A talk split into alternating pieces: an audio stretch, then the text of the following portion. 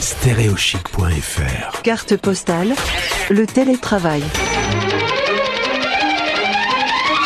Le télétravail. Direction la Floride pour parler télétravail avec un peuple américain qui est habitué depuis longtemps de télétravailler. C'est un peu nouveau pour les Français, mais ça n'est pas le cas pour notre Christine qui est au téléphone. Bonjour Christine. Bonjour Gauthier.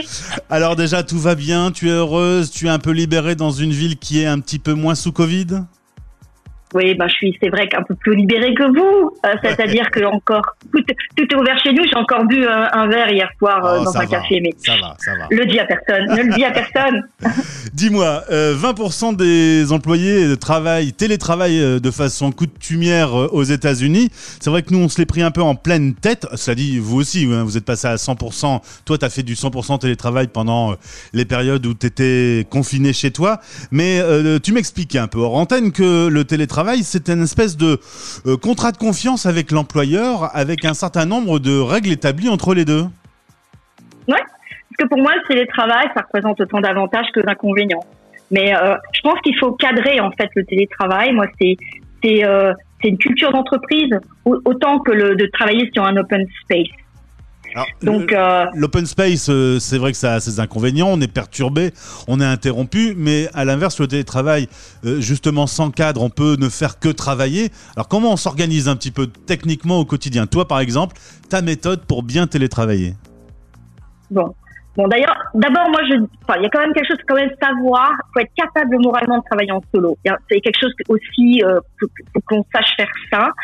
Et faut aussi surtout disposer d'une pièce réservée. Si tu peux le faire, c'est pas évidemment évident pour tout le monde, mais ça, c'est important. C'est un petit peu comme ton bureau, tu vois. Faut vraiment, même si t'es en open space, tu vois, t'as toujours un coin où tu peux travailler. Donc ça, faut vraiment que ça soit respecté.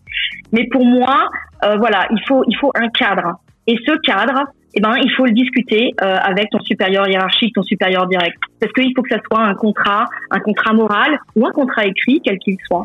Tu vois, donc pour moi, il faut préciser les priorités. Par exemple, il faut convenir d'un système permettant de faire des plages horaires où on peut être joignable et à veiller que les cadres dirigeants et ou éventuellement aussi tes collègues les respectent. Parce qu'on t'appelle pas à 3 du mat, on t'appelle pas à 10 heures du soir, on t'appelle pas à n'importe quelle heure, simplement parce que t'es chez toi. Tu vois, ça marche pas, ça. Et le côté, on vit avec des collègues au boulot, là on est un peu isolé et on n'a pas le petit côté qu'est-ce que t'as fait ce week-end, etc. Là, vous vous organisez des moments pour vous où on ne parle pas forcément boulot. Tu m'as parlé par exemple du beer o'clock. Qu'est-ce que c'est que ce rendez-vous pour de la bière? Je déteste la bière. Bon, bah, c'est ça. Forcément, je travaille qu'avec des mecs, donc forcément, genre, ça passe à la bière, c'est pas au champagne, c'est clairement. Mais on organise en fait des réunions virtuelles chaque semaine. On fait, alors, je t'avais expliqué les kitchen tables aussi, où en vidéoconférence, voilà, on mange ensemble le midi. Enfin, ça dépend où on se trouve dans le monde, hein, parce qu'on n'a pas tous les mêmes horaires, mais on essaie quand même de pouvoir déjeuner, faire un petit lunch ensemble, pouvoir parler un petit peu de tout et de rien, comme vous le faites à la machine à café ou à la cafette. On fait la même chose. Le beer o'clock le vendredi après-midi, c'est rigolo.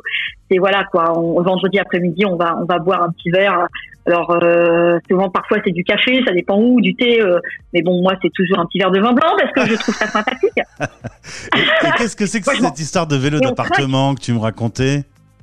Mais non, mais enfin on fait des petits concours, c'est-à-dire que certains ont un petit vélo d'appartement. Bon, je sais que toi t'as pas ça chez toi, mais bon, il y en a comme ça, un petit treadmill, tu sais, un tapis de course, des choses comme ça. On fait des petits concours. Et quand dans une boîte on est 200, 300, on a au moins 10 qui peuvent faire ça, donc on se met des petits challenges, des petits trucs comme ça pour conserver un petit peu cet esprit un petit peu sympa, un peu déconne qu'on peut avoir quand on est au bureau. On dit regarde ce que j'ai fait ce week-end, regarde, tu vois, on se montre les photos, de nos chiens, c'est ridicule. Surtout que mon chien, c'est ma mère qui l'a. Maintenant, j'ai pas pris avec moi. Ok, c'est honteux. Ok, mais elle coule pas.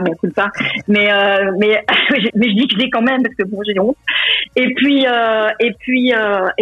Donc, si tu veux, il y a toujours ce lien, ce tissu, voilà, cette culture d'entreprise qui reste, humain qui reste. Et moi, c'est dur de travailler seule, mais bon, de toute façon, toute la journée, j'ai des calls avec des clients, avec des collègues, avec ton boss qui veut savoir ceci ou cela. Et encore une fois, et je pense qu'on arrive nous aujourd'hui bien à respecter ici aux États-Unis les horaires de travail. il est rare, ou alors parce que je vais avoir une colle qui va être importante, mais c'est plutôt rare. C'est plutôt rare. Eh bien, voilà. Écoute, merci Christine. Pour résumer, un cadre, des horaires, un lieu si possible, et puis des petits moments de pause pour que ce télétravail soit réussi. C'est bien résumé ? Ma conclusion est: le télétravail doit être consommé sans hésitation, mais avec modération. Je pense que tu l'aimes bien, celle-là. C'est noté. Carte postale. Le télétravail. Retrouvez ce podcast sur Stereochic.fr.